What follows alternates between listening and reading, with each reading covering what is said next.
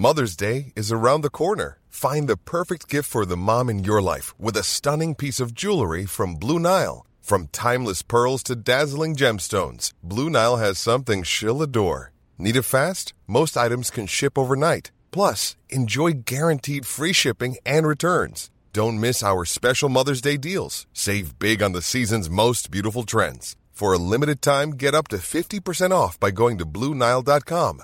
That's Bluenile.com.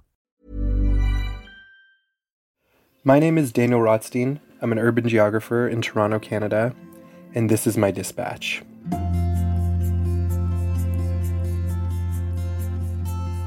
Official signs in Toronto, they say you must keep six feet apart. That's two meters in Canada. The idea of six feet is so abstract, so we wanted to really show people what keeping a safe distance looks like. So I'm here to talk about the social distance machine that my friend Bobby Gatta and I built. I want you to picture a giant hula hoop painted bright pink it's made out of uh, electrical conduit piping, which is the perfect flexibility for making a big circle. It's got about a six foot radius, so a 12 foot diameter, and you wear it over your shoulders using bicycle rubber inner tubes as straps or suspenders. So we put on the social distance machine.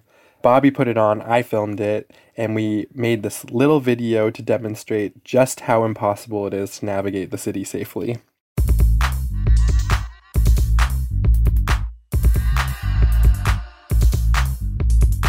Wait, step away. I want you to listen to the to the music in the video and I dare you not to dance.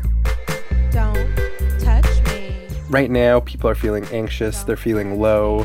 The conversations about COVID 19 are super serious. So, we wanted to make something that was incredibly accessible, shareable, and funny. And I, I do think that when you're trying to make an argument, humor is your best friend. And we wanted to amplify a conversation that was going on already in the city of Toronto for people rallying to close the streets to cars to give pedestrians more breathing room.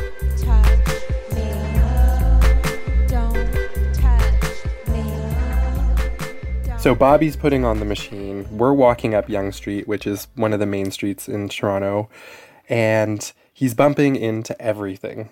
He's bumping into newspaper boxes, light posts. There's condo scaffolding, which is like limiting the size of the sidewalk. It's impossible to socially distance properly there. The only place for him to walk safely is the middle of the street. Everyone that we pass basically gets it right away. They're laughing with us, they're laughing at us. Only one person gets mad at us.